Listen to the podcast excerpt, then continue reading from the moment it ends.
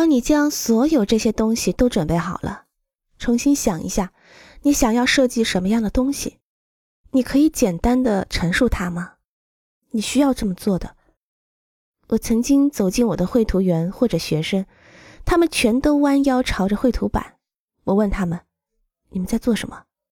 他们会很典型的给我一个散漫的、没有中心的答复。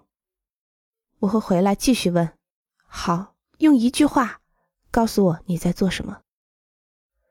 这个问题很神奇的使我们把精力集中在手头最重要的任务上。